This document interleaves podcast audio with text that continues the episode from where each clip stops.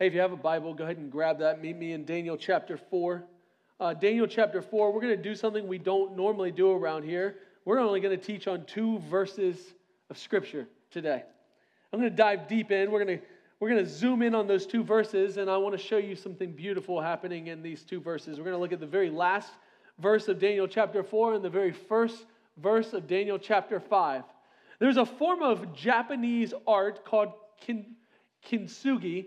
Uh, and, and what, it, what they do in kintsugi is they take pottery, they, they, they, they build this beautiful piece of pottery, the most gorgeous thing you've ever seen, and then they slam it on the ground. Then they pick it up piece by piece and they fill in the cracks with gold to make it even more beautiful.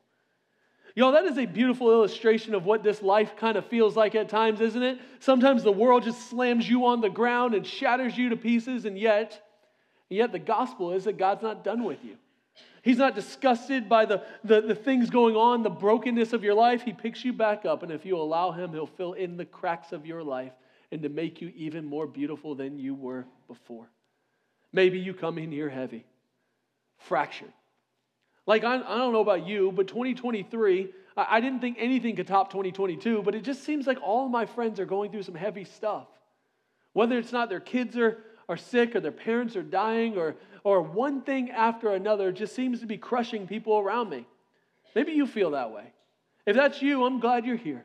Because I believe that God has a word for you today that will encourage you if you'll let Him. Maybe you feel like you're in the process of being put back together. One of the things that feels that I know is when you're being put back together and you're not whole or complete yet, that kind of feels heavy, doesn't it? Some of you feel like you're that type of pottery that I made in eighth grade. I don't know if you made that kind of pottery that I made. It was the kind of pottery that only your mama could think was pretty. Y'all, sometimes I go back in some of those boxes, I'm like, what is that? Like, I think she lied to me because I'm like, I wouldn't even think that was pretty. Maybe that's how you feel. You know, God doesn't feel that way about you. Some of you look in the mirror and you think you're that piece of pottery. That's not how God thinks about you. You know how I know that? Ephesians chapter 2, Paul, one of my favorite verses in all of Scripture, listen to what he says. For we are his workmanship. That word workmanship, I've told you before, is the Greek word poema, where you get po- poetry from. you are God's poetry, he says. Created in Christ Jesus for good works, which he prepared beforehand that we should walk in them. Y'all, the deal is, according to God, you are a fine piece of poetry that He formed in your mother's womb, the way that you are perfectly, just so you could be that way. You are that person that God has for you to be. Today, I want to look at this, this one contrasting piece of scripture, and I want to show you, I want to show it to you from two different angles. First, I want to show you how pride will continue to kill the kingdom. It's going to kill the kingdom of Babylon, but listen, I just tell you this pride will kill your kingdom too. But then, even more importantly, I want to show you how Daniel walks resiliently with faith through all of it. And after that, I'm going to give you a couple practical takeaways that I just think God wants to refresh your soul with. All right, remember last week?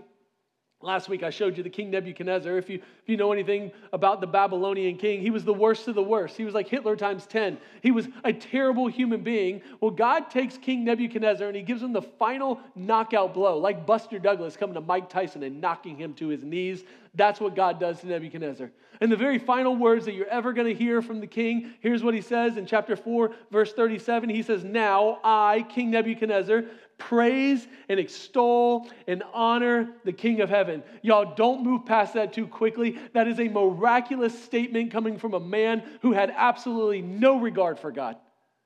God humbles him. For all of his work is right and his ways are just. And those who walk in pride, this is coming from a guide who walked in pride, he is able to humble. God truly humbled him. These are some of the last words you'll ever hear from King Nebuchadnezzar, and they are words of worship. Can I just say this? This is so important as you look at King Nebuchadnezzar's life. Listen to me. It's not how you start in the Christian life that matters, it's how you finish. He was the guy that everybody would have said, he's a mess up. He can't do it. Look at him. He's too evil. And yet, God takes a man like that, crushes his pride, humbles him, and the very last thing he does is worship. You know, I've known a lot of people in my life who started out really, really strong. Like I emulated them. I remember 13 years ago, I was in, Gaithersburg, Maryland, sitting down at Covenant Life Church with one of my spiritual heroes at the time, a guy named Joshua Harris, and we're hanging out together. And all I could think is, I just want to be like you whenever I grow up. He wrote a book that's crushed a lot of people, but at that time it was really popular called Kiss Dating Goodbye. And, and he's pastoring this massive mega church, and he's doing everything that I thought I wanted to do. And 13 years later, he's walked away from Jesus, he's walked away from his wife, and he doesn't, he doesn't follow Jesus at all anymore. Contrast that with last week, I'm in San Diego, California, and I had the opportunity to go pour into some church planters there, me and my wife, and we're sitting down with this guy who's planting a church in San Diego, and he goes, Hey, guys, before we go any further, I need you to know something. I'm a nine time felon. In my last year in prison, God radically wrecked my life and saved me. I went from there and I started entering at a church. It's a decade later. He's got a doctorate in ministry, and he's like, I want to plant a church for those people that nobody else wants.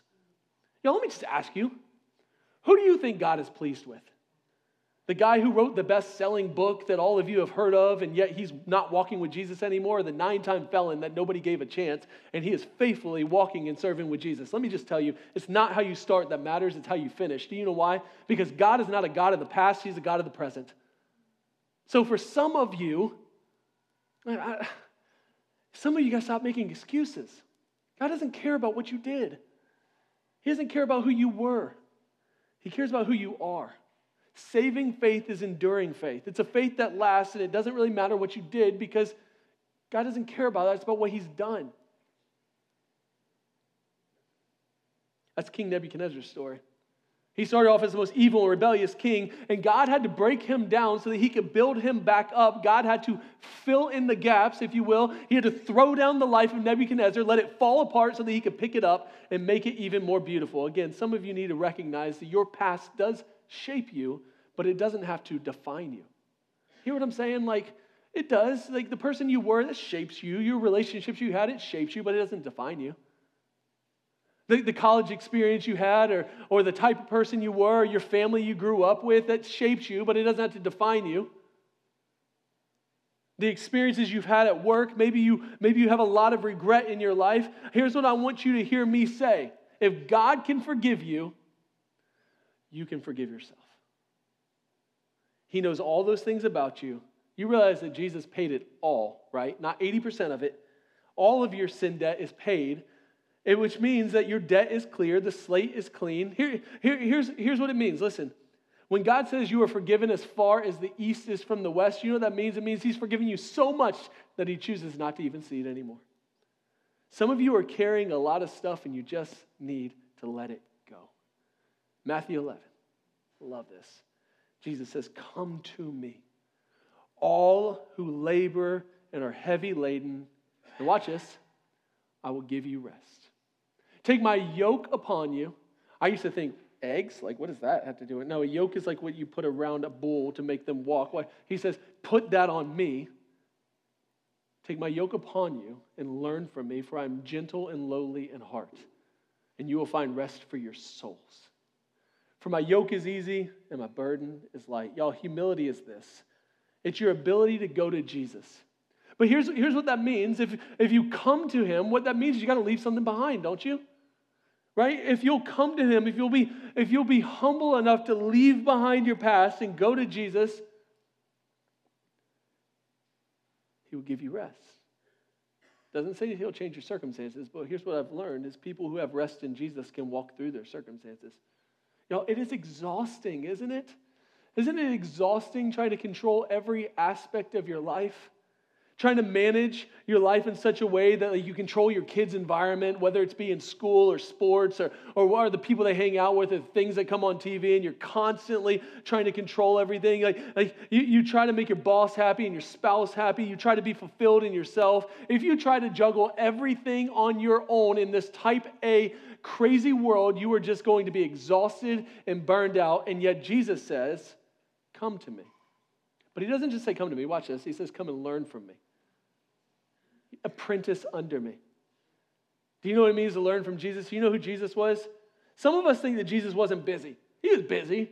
All the world's problems were on his shoulder. But you know what Jesus did? He constantly retreated from the world. He rested, he prayed, and he meditated in solitude. He was interruptible. He had such margin in his life that he could respond to the needs that were in front of him. He was never hurried, but he always had somewhere to be. You know people like that? He lived in community, he abided in God. And I don't know about you, but that just seems strangely, weirdly appealing to me, and yet almost impossible. Then he describes himself. It's the only place in Scripture, if you, I don't know if you knew this, that Jesus describes who he is. He says, I am gentle. Lowly is the word humble in Greek. I am gentle and humble in heart. That's who he is. Listen, God wants you to come to Jesus because he wants you to be like Jesus. And when you'll be like Jesus, you will get the abundant life. Ultimately, the most loving thing that God could have ever done to King Nebuchadnezzar was to humble him, was to pursue him, was to knock him out so that he could see him. I, love it. Dr. Tony Evans. So this is what he says You can't be filled with the Holy Spirit if you're full of yourself. Now, some of us are still a little full of ourselves. That's why we begin our worship gatherings by saying, God, take from my hands these things. And I'm not always talking about full of pride. I'm talking about full of anxiety, talking about full of worry, talking about full. You know what the opposite of faith is? It's not doubt, it's fear. But Jesus says, God is love, and perfect love drives out fear. Come to me. Come to me. It's all over Scripture. Paul, the Apostle Paul in 1 Corinthians chapter 11, he gives you his resume. And if you didn't know this, his resume is pretty impressive. He says, I'm the Hebrew of Hebrews. I went to the Harvard of the first century. I was appointed to the council of the Sanhedrin, which was like the elite Pharisaical group that only a few select people got into. Paul came, he's like, I came from the right family, had the right education, and I got the right job. He had everything that this world had to offer, and yet God loved him so much that he tells you at the end of 1 Corinthians chapter 11 that God put a thorn in his flesh to torment him to the point in which he had nothing left. Why? Why? Why would he do that? Here it is in 2 Corinthians, or 1 Corinthians chapter 12. But Jesus said to me, Paul says, My grace is sufficient for you, for my power is made perfect in weakness. Y'all, God can only fill empty cups. And sometimes the most loving thing God does is He pours you out so that He can fill you up. Don't you want? Don't you want to be filled with that, that Spirit of God? If any of you on social media, I've been seeing it all over the country, like these things of revival, and then I see Christians like they, they want to fight about like is that a revival or not? Y'all, um, Joby Martin, one a guy I, I, I know a little bit, he says this. He's like, I'd rather be gullible than cynical when it comes to the movements of God. Don't you want that here? Here's what he's saying God says sometimes it's only possible whenever I can empty you of your self independence and self reliance so you can start leaning on me. And I love the very last phrase. The very last phrase that King Nebuchadnezzar is going to say in the entire Bible is this He is able to humble. He is able. If you are willing, God is able. Think about it. this was the king. This was the king who was the most prideful person. He had everything. Babylon the Great. And God was able to humble him and restore his souls. He was able to fill the cracks with his spirit and to make him a worshiper of the king. He's able to do that to you too. All right, chapter 5, verse 1. King Belshazzar made a great feast for a thousand of his lords and drank wine in front of a thousands. That's a pretty odd transition, isn't it? You might be thinking, I wonder what he's going to do with that. How does that apply to me? How, what is, what is this? We just go from this high to who is this guy? What's going on? Great question. Let me fill in the gaps for you. That little white space in your Bible between chapter 4 and chapter 5, you might want to make a marking of it. Right here, that little, that little gap right there is a 20 year period of time. 20 year period of time in this where, where there are four or where there are five kings over 20 years that succeed King Nebuchadnezzar. King Belshazzar, he's, he's the fourth in the succession of his father. And it starts out after King Belshazzar, or after King Nebuchadnezzar died in 562 BC. His son Murdoch took over the throne, was the king for one year until ultimately another guy. Y'all, I, I practice all week long how to pronounce these Babylonian names, and I stink at it. So you can go look them up yourself. Another guy named In, that's what we're going to call him, he lasted four years until Lebesh Marduk took over and killed him. And he was only king for a month till a guy named Nebu comes over and he kills that guy in 555 BC. And then Belshazzar is 16 years uh, of being the king when this is written. Why does all of that matter? Two reasons. Two reasons. Here's, here's the first reason because pride kills the kingdom. Pride kills the kingdom. Historians will tell you that on this very night, whenever King Belshazzar is partying like it's 1999 with these thousands of people, this very night is the night of their destruction. The Persians are probably off in the distance. They're watching as the Babylonians are partying. You're going to notice in the very next chapter, the king is named Darius. He's, he's the Persian king that comes in and he attacks. There were these two major walls in the Babylonian Empire that they said was impenetrable and would never be attacked. Well, it looks like they're watching off in the distance, and as they're doing this, the Euphrates River runs straight through the center city of this Babylonian town. What they did is they brought an army upstream, they dammed up the river as they're drunk and partying so that they could walk into the middle of the city on dry ground and take out the kingdom. King Belshazzar is so prideful that he doesn't even see his own destruction coming. How do you know that? If you look at the details a little bit later on in chapter 5, they get their mugs that they're drinking out of from the temple of God. It's almost as if they're grabbing their natty lights, they're pouring it in, and they're sitting there saying to God and to his dad, King Nebuchadnezzar, He, I have no regard for you. I'm going to go right back to the things I was always doing. Y'all listen to me. There's a good lesson here. God won't be mocked. Kingdoms come and kingdoms go, but God's kingdom lasts forever. And the ultimate hope of this world is not in this kingdom, but it is in God because God's kingdom will last forever. And if you will live for his kingdom, he won't be mocked and he will build it. Lesslie Newbigin, the great historian and theologian, said it this way The church is an entity which has outlasted many states, nations, and empires, and it will, last, uh, it will outlast those that exist today too. Here's the second reason. I want to I want to hone in on this reason why all this matters. 20 years is a long time. It's a long time. Imagine being Daniel. Daniel has watched God do some pretty amazing things. Daniel chapter 1, Daniel, he, he fights against the king. He gets a new diet as a, as a Babylonian slave that doesn't get anything. He, re, he retains his name. Daniel chapter 2, he sees God answer the prayers of his people. He interprets a dream. And then you see in Daniel chapter 3 that he watches his friends go through the fiery furnace and God walks there. He sees Daniel do some pretty, or he sees God do some pretty amazing things. He saves the most unlikely person in the entire world at the end of Daniel chapter 4, and then God goes silent for 20 years. Now, let me just ask you if God went silent in your life for the next 20 years, would you be able to still faithfully worship him based on what you knew to be true about his character? Imagine this. Imagine if it's not until 2043 till you hear God speak again? Could you be faithful? For Daniel, the answer was yes. He watched kings come and go. He watched the kingdom crumble. You're going to see in the very next chapter that the Persian king enslaves him again, and he faithfully still stays with God. See, for Daniel, it didn't matter what was happening in his circumstances because he trusted and he knew his God. That little white space in your Bible represented the 20 years in the desert that Daniel had to go through because God wanted to teach him the same lesson that I think he wants to teach you. You ready for it? God's silence doesn't equal his absence. See, God is forming you in the waiting room of his grace. It's all over the scriptures. 40 years. 40 years Moses traveled through the desert until God, uh, waiting on God until God spoke. David, the great King David, it was seven years after he was anointed king by, by, uh, by, by Jesse the prophet, it was seven years. Sorry, Jesse was his dad.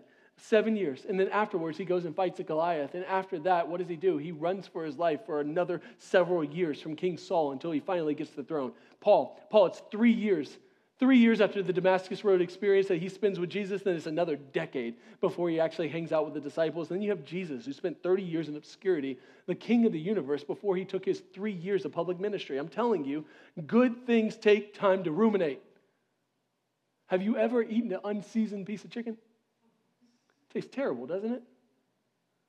Know, you got to let those spices go down deep, don't you? You got to let them sit there for a while. See, because God cares more about your heart than he does your impact, sometimes he lets you sit in those spices for a little bit. God cares more about doing something in you than he does through you. And it's in those white spaces that God's Spirit goes deep enough into your soul so that the gospel flavor of his life can come out of you. 20 years.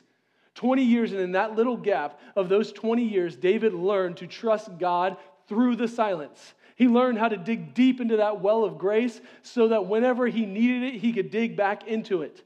And it was all, all that was necessary.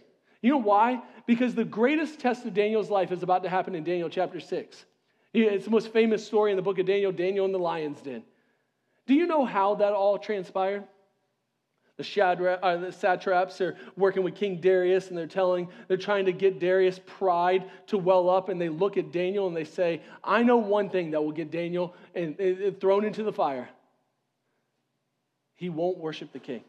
So he said, you remember this, or you're going to see this in a couple weeks. Daniel has a prayer routine where he goes up into his room three times a day and he prays to God. They knew that and they recognized that because why? Because that's what he always did. Y'all, where do you think that prayer routine got formed? In the 20 years of waiting on God and begging for his mercy, don't you think that that's what developed in him was this, this deep dependency and reliance on the Spirit of God in his life? Here's what I know when life is easy and everything you've ever wanted and all your desires get fulfilled, you tend not to pray to God like this. You tend to move through life swiftly, but you do it without Him. It's in the, the waiting room of His grace, it's in the valleys of despair that I think that God tends to strip you of your self reliance and He builds something even better in you. See, this is why I love sports so much. Uh, I'm a sports guy.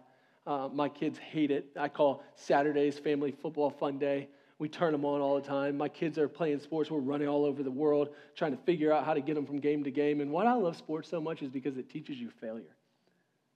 It teaches you how to fail, how to do it on a team. Baseball's the worst at this. You know that, right? Like if you bat 300 in baseball, you're really good. Do you know what that means? It means you suck, but you don't suck that bad. There's something about that. Golf.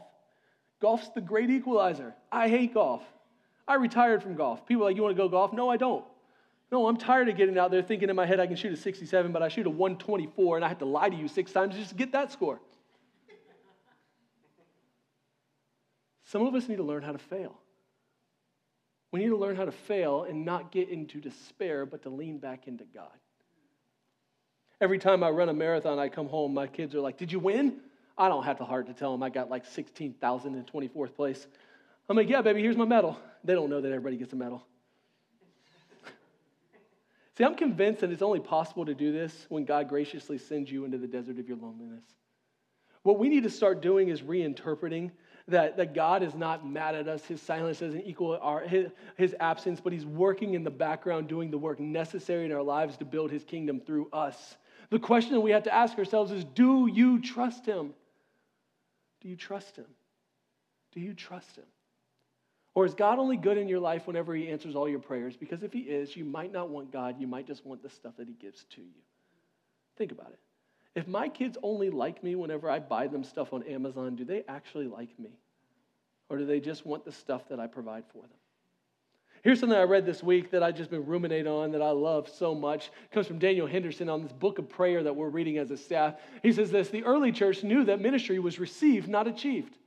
Their understanding was not that they had reached, that they had to reach the world for Christ, but that Christ was ready to reach the world through them.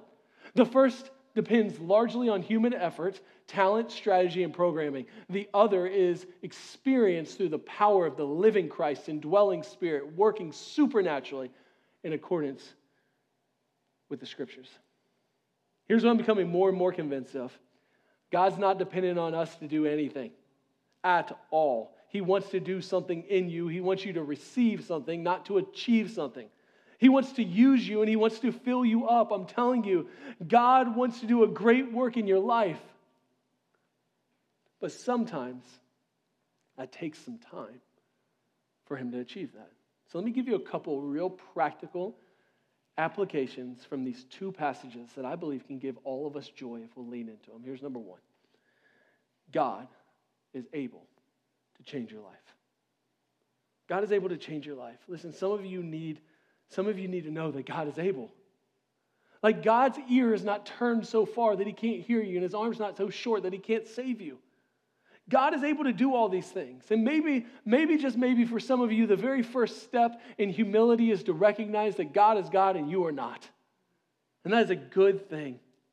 Like King Nebuchadnezzar, if you are willing to humble yourself, God is able to change your life. How many of you have ever heard of the guy Matt Emmons? Anybody? Anybody? Matt Emmons was the MJ of rifle shooting. Now, if you're thinking in your head, isn't LeBron? No, he's not. There's no debate there. It's MJ. He was the MJ of rifle shooting, the Michael Jordan. This dude was so good that in the 2000 Olympics, uh, all he had to do was hit the target on the very last shot in order to win the Olympic gold. Like it wasn't even a competition. So Matt pulls out his rifle. He gets down on his knee. He shoots the shot. He walks away pretty pridefully, knowing that it's over. He just hit the target. And as he's walking away, the red light comes on and it's a miss. Not only does he not win the gold, he doesn't even get on the podium. He's super confused. He doesn't know what's going on. He doesn't know how this happens. The judges don't even know how this happened. They zoom in on it. They recognize that there's nothing on there. He misses the target and he doesn't get it until they pan over to the target right next to his and he hit a perfect bullseye on the wrong target. Now, don't feel so bad for him. Matt came back in 2004. He won the gold medal. Like he's a, he's a gold medalist. But here's, here's what I think is going to happen in a lot of our lives we're going to hit the target, but it's going to be the wrong target. Like, we're going to do the work necessary. We're going to work hard. And we're going to get to the end. And for a lot of us, the target that we're going to hit is going to be our own self reliance. It's going to be good things at the expense of God things.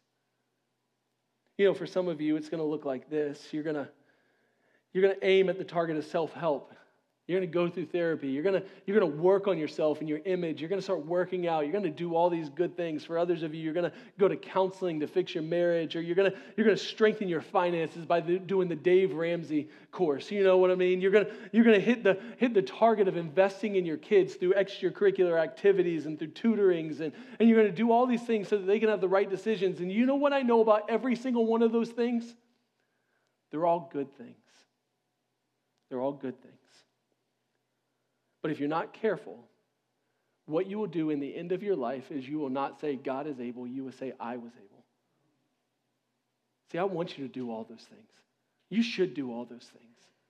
But you should do all those things after you've leaned in on God. Because God is able. He's able to fix your marriages. He's able to fix your, your, your lives. And I've experienced it, I've seen it. I've seen God fix marriages. I promise you, if you will pursue Jesus instead of your spouse and you'll do it together, what you'll do is you'll end up meeting one another at the top. Just last week, I was hanging out with a friend of mine who's a pastor in Chicago. He's actually going to come here in a couple weeks. They wrote a book on marriage. What, what happened in his life absolutely wrecked him. Before he became a Christ follower, he, he was hanging out at his house doing some stuff he shouldn't be doing, and his wife came home a day early from her trip. Guess what she found? You know what? They were crushed. They ended up going to church the next day in Chicago and they came to faith in Jesus. And God absolutely wrecked his heart and wrecked her bitterness. And you know what he told me? He said, Billy, you never know who's going to walk through the front doors of that church on a Sunday morning. I wanted nothing to do with Jesus. I was an awful person, and the gospel wrecked me. God is able. I've seen him do it, he can do it in your life. God is able to fix your soul. He's able to heal those broken parts of your soul. For some of you, what you need to do is you need to finally admit that. Like, uh, you know what the greatest barrier of church in the South is? That you grew up in church. And you're embarrassed by the fact that everybody around you should think that you get this whole thing figured out, and, and, and it keeps you from God. Uh, you know, the best advice somebody gave me this year was this the next time you're worried about what people think about you, realize they don't. You hear what I'm saying? They don't think about you. Listen to me. Listen to me. Listen to me. Listen to me. Listen to me. If you're embarrassed by the fact that you need God to move in your heart, but you're thinking, I grew up in this whole thing, none of us care. We love you. What we want is we want God to work on your soul. Jesus wants that. And if the thing that's holding you back from this thing is your own shame, drop it because we don't care and God doesn't care. Friends, God is able. Maybe you're a Christ follower and the, and the well is running dry. God's silence is feeling dry. You know what sometimes He wants you to do? Dig a little deeper. Dig a little deeper. Keep digging, keep digging. And what you'll find is He will give you rest for your soul. Here's number two. Oftentimes, God uses time to mold you. See, all good things in life tend to take time, don't they? There's no substitute for time. It's in the wilderness that God does his best work. Even Jesus, Matthew chapter 4, before he begins his public ministry, God sends him to the desert for 40 days of solitude. I think it's the wilderness season in life that God becomes more sweet. You remember Psalm 23? It's the most famous psalm in the entire Bible. It might be the most famous thing in the entire Bible where he says, what, what does he say? What does he say? Think about it. As I walk through the valley of the shadow of death, it's a little bit of a wilderness, isn't it? You know what, you know what the psalmist says? As I walk through the valley of the shadow of death, God can make me lie down. God will lead me, and God will restore my soul. Oh, it's in the wilderness that God does his best work in you. Our elders used to tell me this all the time because the last couple years it kind of been felt like somebody takes a baseball bat to your knees. And you know what they told me? Billy, don't ever trust a man that doesn't walk with a limp. Because it's those limps in your life that tend to make you inform you and bring you closer to Jesus. They tend to make you more empathetical. You can enter in. It's those limps that God tends to bring you back down so that He can show you that He is kind and good. Don't forget that. It usually takes time for God to mold you. And molding doesn't always feel good, but it works. Number three. Oh, I think we need this one so much here. Success is more about character than results. What if we rethought the way we think about success? What if we stopped thinking about the outputs and we thought more about the inputs?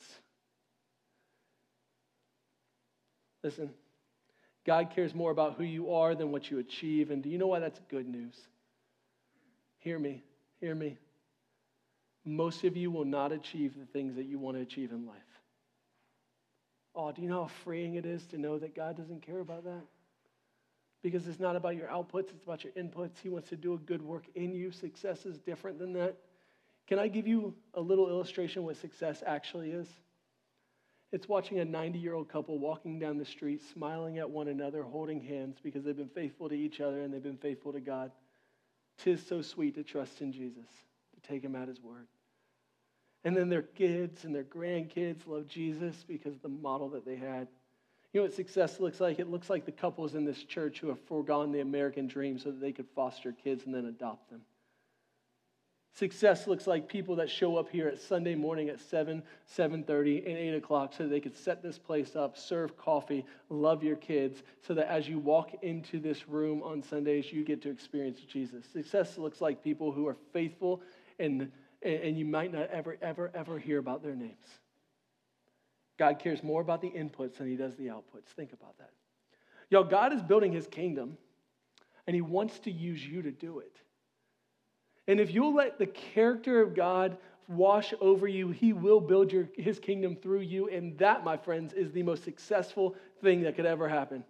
Like, did you know that what you fill your minds with is ultimately who you will become? And do you know what God wants you to fill your minds with? Think about it. He wants you to fill your minds with hope and joy. He wants to put those things in you. He put His Spirit, the Spirit of the living God, inside of you. Y'all, sometimes I think that you, we all believe that God just saved us so we can go to heaven one day. That's not true. He saved us so He can make His home inside of you so that you can have joy now.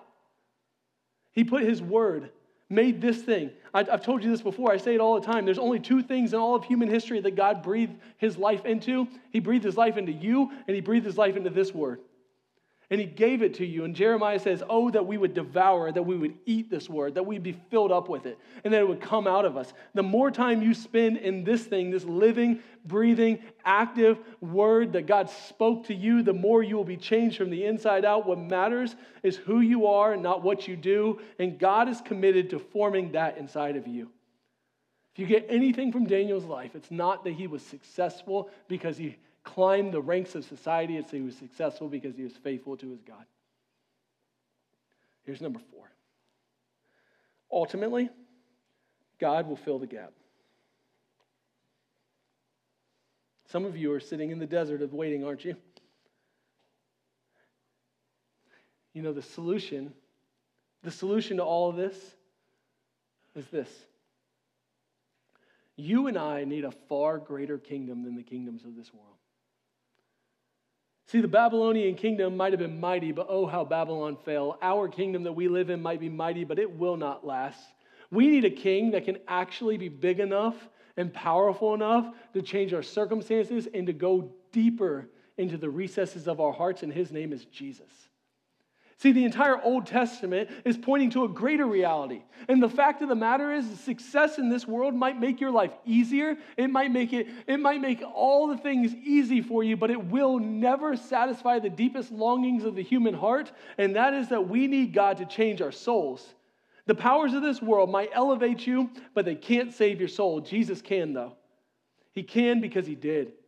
Jesus stepped into eternity, uh, stepped off of his throne in heaven into this world, put on flesh into humanity, so that he could make a home with you, so that you could be changed from the inside out.